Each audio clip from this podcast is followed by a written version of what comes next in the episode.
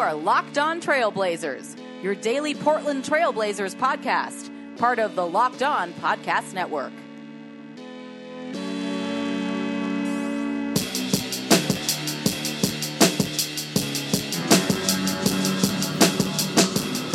Hello and welcome to a November 12th, Monday edition of the Locked On Blazers podcast. I'm your host, Eric Garcia Gunderson, editor and writer for LeBron Wire, part of USA Today's NBA Wire sites, former Blazer beat writer at the Vancouver Columbian, also a writer at the Associated Press, and your host here for Locked On Blazers. Welcome back to the show. It is a Monday, and your Portland Trailblazers are 10 and 3 on the season after knocking off the Boston Celtics last night at home 194 withstanding a strong second half comeback from the Celtics but Portland was able to do it with a, a, group effort, not one person on the Blazers scoring over 20 points in this game, but nevertheless they were, they were able to get a win over uh, the best defense in the league. They got over 100 on the best defense in the league, and uh, even though they didn't have that great of a second half, they closed it out when they needed to, made big plays when they needed to. Al Farouq Aminu with two huge three pointers in the last couple of minutes, including one from the Moda Center logo, which was insane. Uh, and I was not sure about what was happening when that was about to go in, and then it was like, oh my god, everything's great. It was it was it was one of those, uh, and after the game, Aminu uh, talked to reporters. I guess he's been king of the court at uh, the Blazers practice facility for the last two weeks. So uh, he's obviously been feeling very good about his jumper, and it showed last night against the Celtics. And you know, down the stretch of that game, Portland went with a lineup of Dame, CJ Nurkic, Aminu, and Evan Turner, which has kind of been their finishing lineup uh, over this stretch of the season so far and they were kind of daring Turner and Aminu to shoot, and and Portland's guards, their playmakers, trusted their teammates. Damian Lillard and CJ McCollum trusting Al Farouq Aminu to hit those shots, trusting Jusuf Nurkic to make a hook shot in the lane over Jaylen Brown. Those little plays, you know, a lot of people don't think that those things matter, but they do. And uh, last night, it, it, was Portland Stars really trusting their teammates and the teammates making them look good on that trust. Uh, and Portland, it's not like they had a great offensive game either. CJ McCollum was 6 of 15, Damian Lillard a slightly better game, 7 of 15.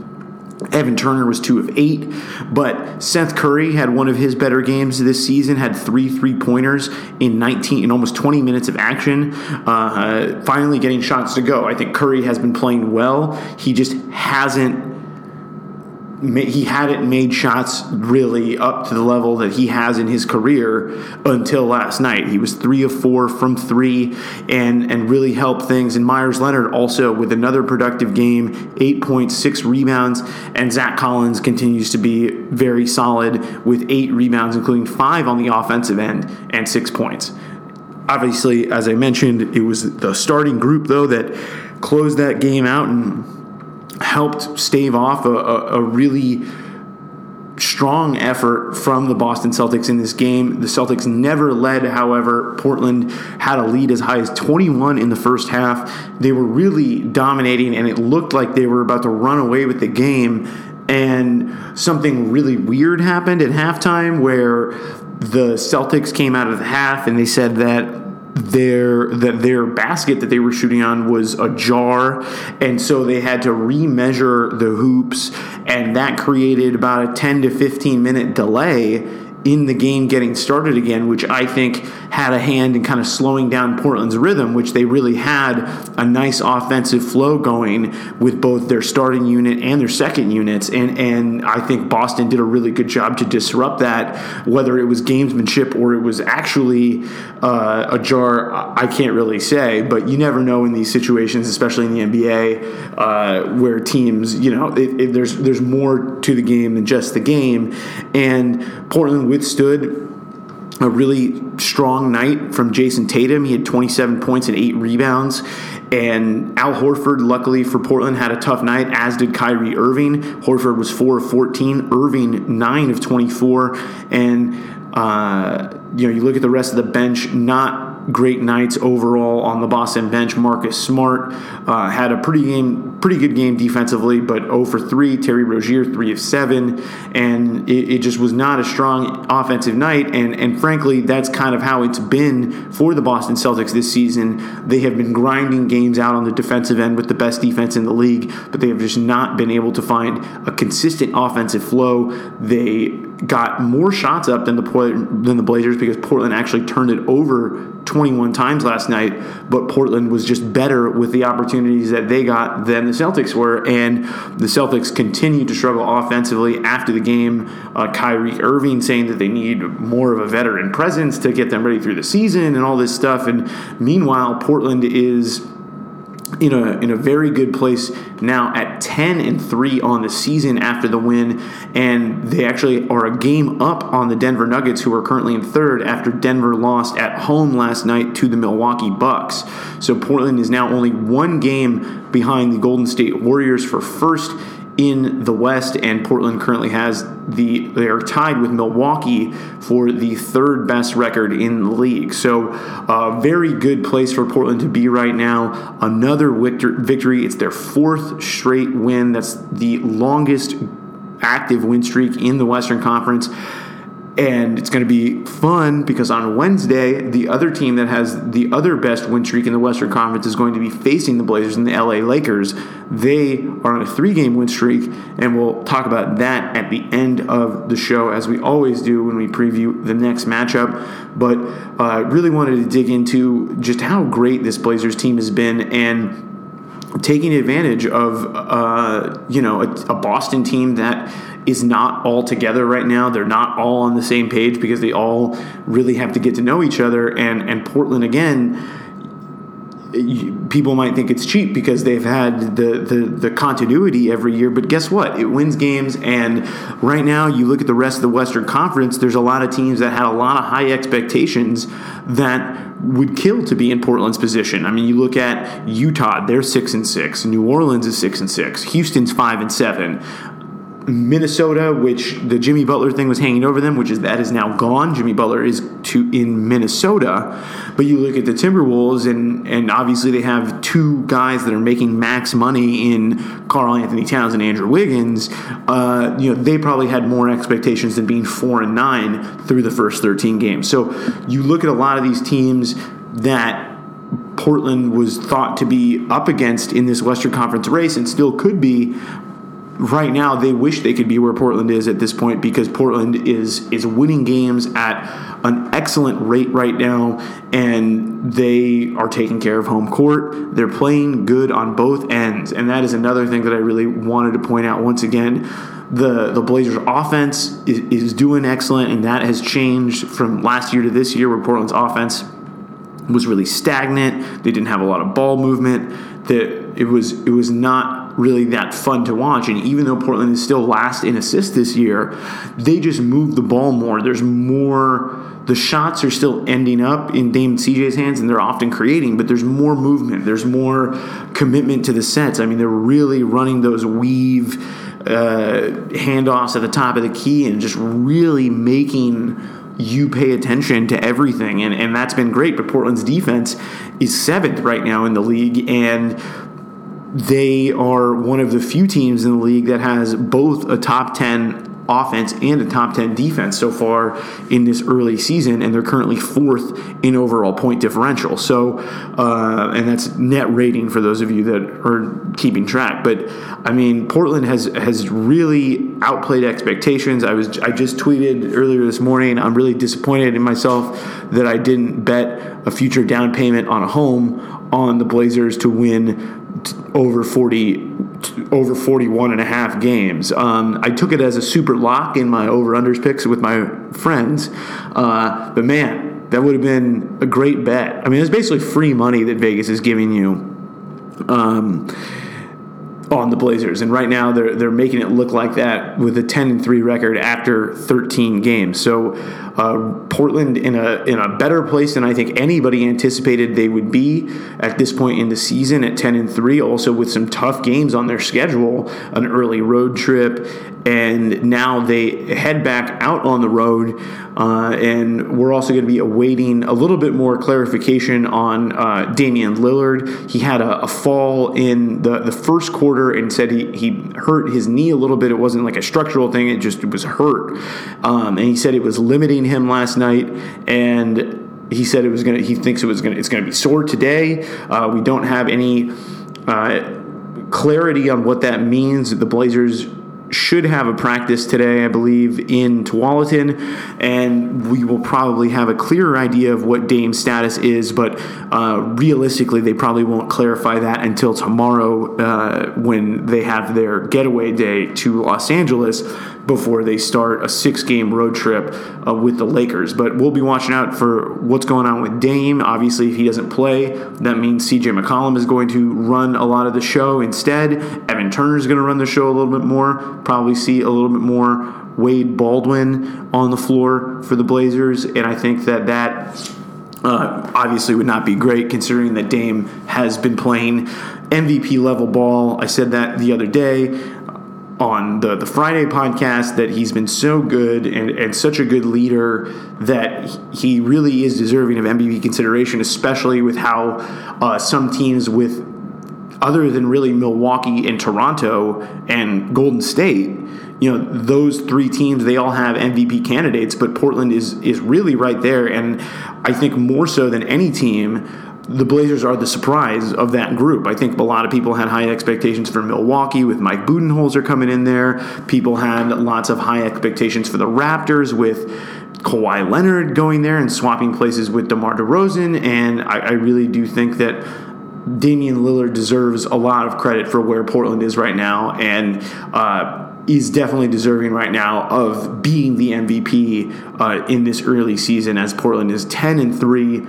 through the first 13 games. We're going to talk about some news in the league uh, in the Western Conference. How does that affect Portland? Should Portland touch Carmelo Anthony? Have we changed here on Locked On Blazers podcast? Probably, but we'll uh, come back in a second to talk about some league news, and then we're going to talk about the Laker game on Wednesday in LA. And we're back here on Locked On Blazers, here to talk about some of the league news that's going down. Uh, there was, it was kind of a busy weekend in the NBA, actually. And then I also wanted to highlight uh, some statistics from Jusuf Nurkic that I think kind of illustrate his improvement on the offensive end this year. But first, we're going to do some of this league roundup. Uh, the first of which being Jimmy Butler has finally been traded. He is now a member of the Phillies, Philadelphia 76ers. The trade was announced today on Monday. And the Sixers sent Robert Covington, Dario Saric, and a 2020 first or second round pick, excuse me, to Minnesota for Jimmy. And Butler now joins Joel Embiid, Ben Simmons as uh, kind of a future big three over there in Philadelphia. But this is also really relevant to Portland because Portland plays the Timberwolves uh, on this road trip. Portland faced them without Butler last Sunday, but that was not really without Butler because Butler was there and it was kind of this drain on the team. And so while Butler being gone in a basketball sense makes the Timberwolves not as tough an opponent, I think you really can't discount the intangible um, freedom and joy and excitement that it will bring to this younger Wolves crew that they no longer have to deal with Jimmy. Uh, I think it was. Uh, you know, a real drag. Obviously, I don't think their season's really going to recover that much, but if it does recover, it's going to be because of Towns. It's going to be because of Wiggins, and uh, I, I can see a scenario in which those guys feel a little bit liberated now that Butler is gone. Um, that obviously if Butler is not there, I think that does hurt Minnesota's chances to, to get into the playoffs. They were already kind of out of it. But, uh, you know, Jimmy Butler being out of the conference is big for every team in the West, and I think it, it is big for Portland. So that is one piece of news that has kind of been the news that has been hanging over the league really for the last two months since Butler's trade demand went through. I know that some people wish that Portland had kind of gone in on it, but right now I think if you're Portland, they're really riding a hot streak at this point, and you kind of want to keep it going. However, uh, there's some other news in the Western Conference, and it's not quite as exciting, but the Houston Rockets are reportedly seriously considering cutting ties with Carmelo Anthony after less than a month of games. And I'll give my opinion first here, and that's that's from ESPN saying that sources of telling ESPN that they think his time is done with the Rockets, and then also players and coaches saying that they believe Melo has played his last game with the Rockets. Excuse me. So. Um, I don't think Portland is going to touch Carmelo Anthony if he becomes a free agent. Uh, you know, I think really they they like where they are right now. Portland's really playing well. They don't really need another guy with the ball in his hands now that they finally found Evan Turner his role after three years.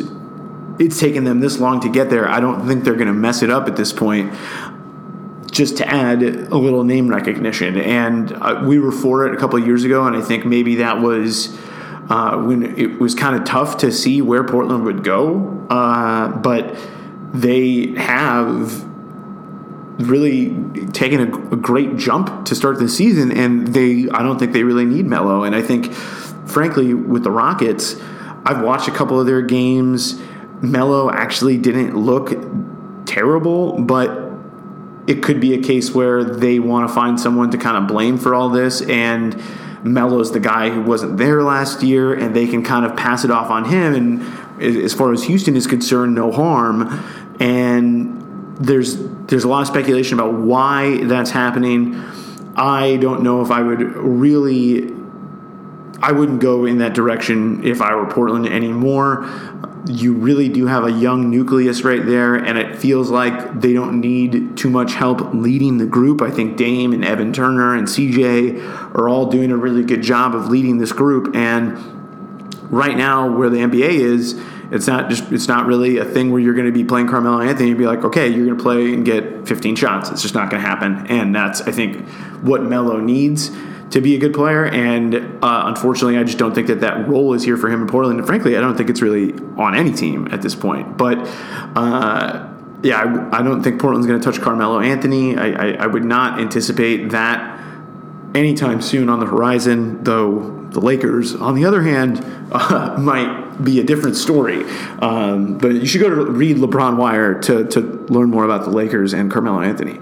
Uh, also, in this segment, we're talking about Jusuf Nurkic, and I talked about the hook shot that he had against Jaylen Brown last night in the clutch moments, and really, he's been so much better in the area around the basket. He actually did a good job with lay-ins and ducks last year, but really where he had the most trouble last year, especially compared to other years in his career, is right outside that basket area from three to 10 feet. He shot 39% last year from that spot after shooting 45 the year before.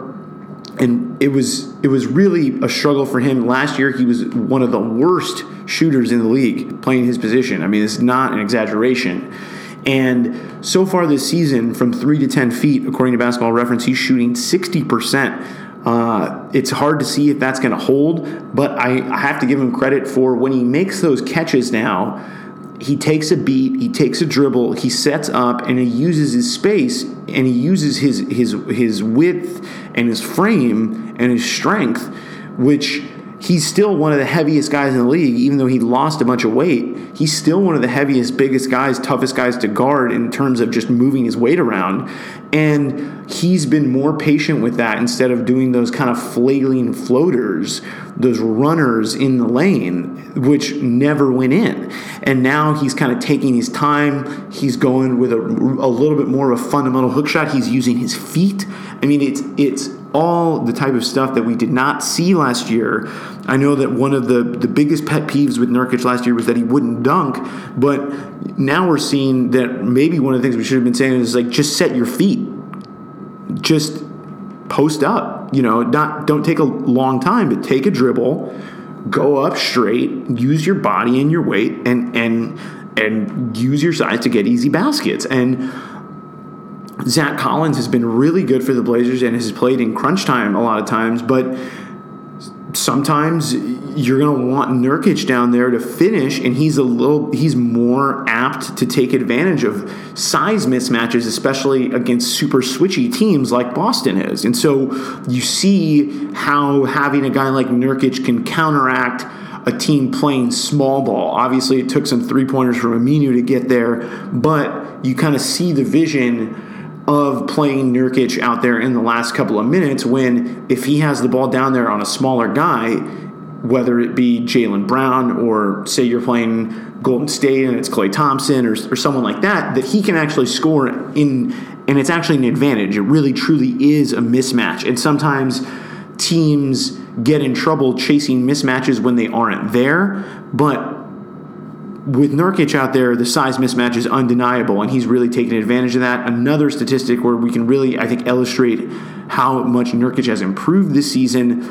According to cleaningtheglass.com, last year he was in the 15th percentile in points per shot attempt, and this season he's in the 49th percentile in points per shot attempt. So he's jumped up considerably relative to the league. No, he's not one of the best in the league. He's not even in the top five in the league, but he's taken such a leap from last year being by far one of the worst guys in the league at scoring when he talk, when he took shots to now being somewhat respectable in that respect and that has made so much of a difference for Portland and obviously adding the shooters is a big help for Portland but definitely having Nurkic making shots around the rim. Also, he's making his free throws, as we saw in the last episode, uh, shooting 78%. Uh, I think he's shooting even higher than that after last night. So, Nurkic has been really good. And I know we've talked about Zach Collins a lot on this podcast, but Portland really does have a strong rotation right now at the center position, and it starts with Nurk, and you have to give him credit. And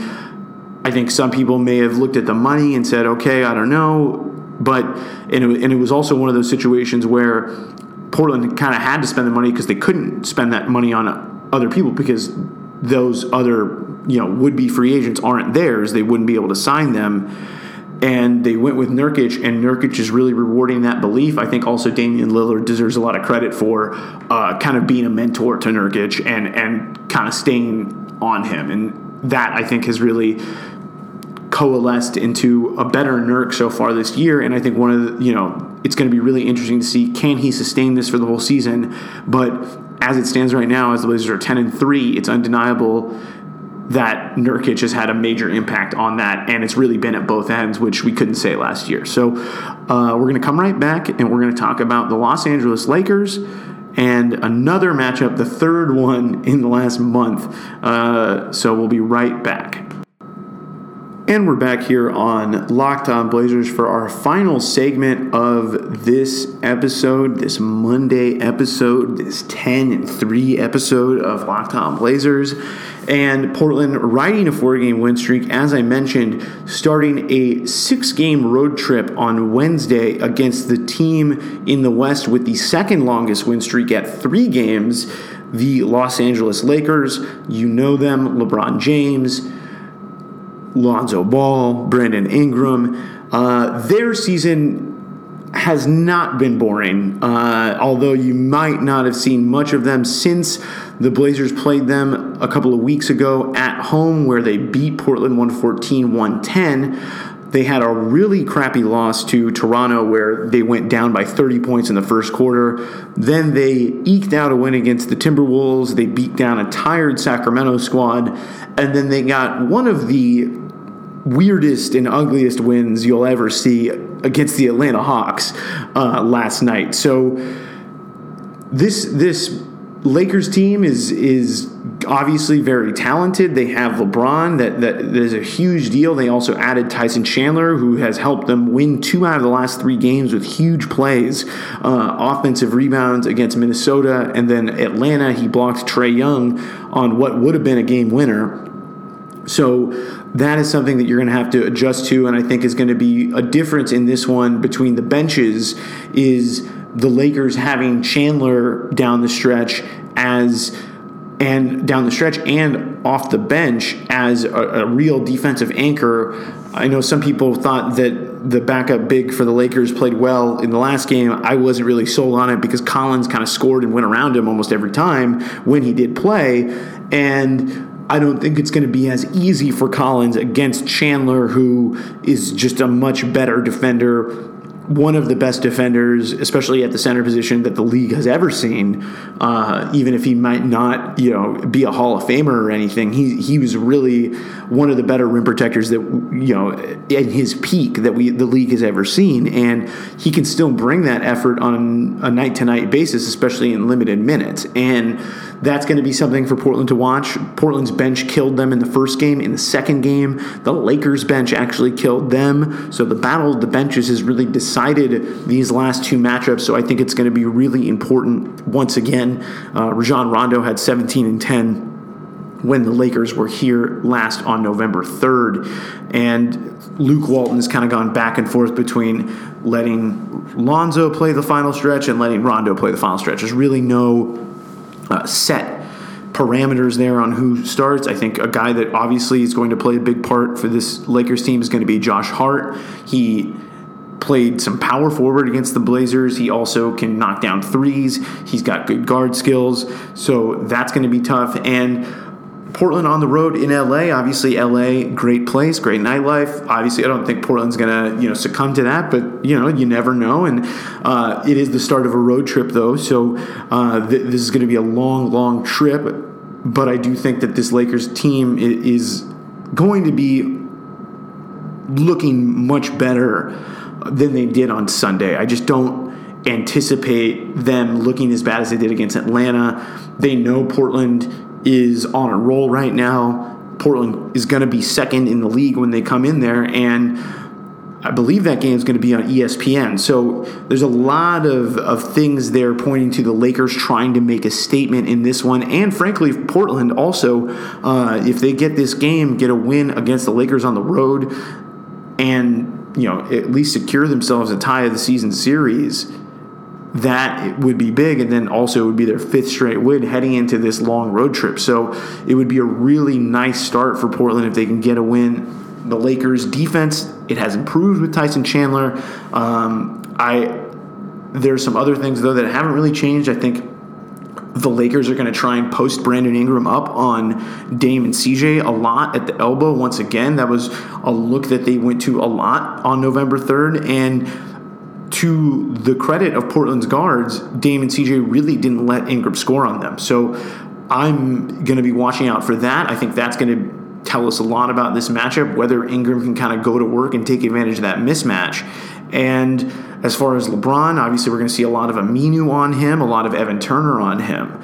And I think that's really all we need to look for. You guys know this Lakers team. We've seen them twice in the first month of the season. This is going to be the third time we've seen them in the first month of the season, and then they don't play again until March, I believe. So, uh, or no, they don't play again until the last game of the season. So, uh, really, really interesting stuff with this Lakers team. It's never boring, that's for sure. So it's definitely going to probably be a dramatic game into the last few minutes. And I think the benches are going to really play a big role in this one again. So that's really all I've got for this edition of Locked On Blazers. The Blazers are 10 and 3, second place in the Western Conference, and they're starting a six game road trip with the Lakers on Wednesday. Then they head to Minnesota, Washington, New York, Milwaukee, and they close it out with Golden State on Black Friday. So uh, that's going to do it for this edition of Locked On Blazers. Please subscribe, tell your friends, leave us a review, and we will be back with you after Wednesday's game against the Los Angeles Lakers.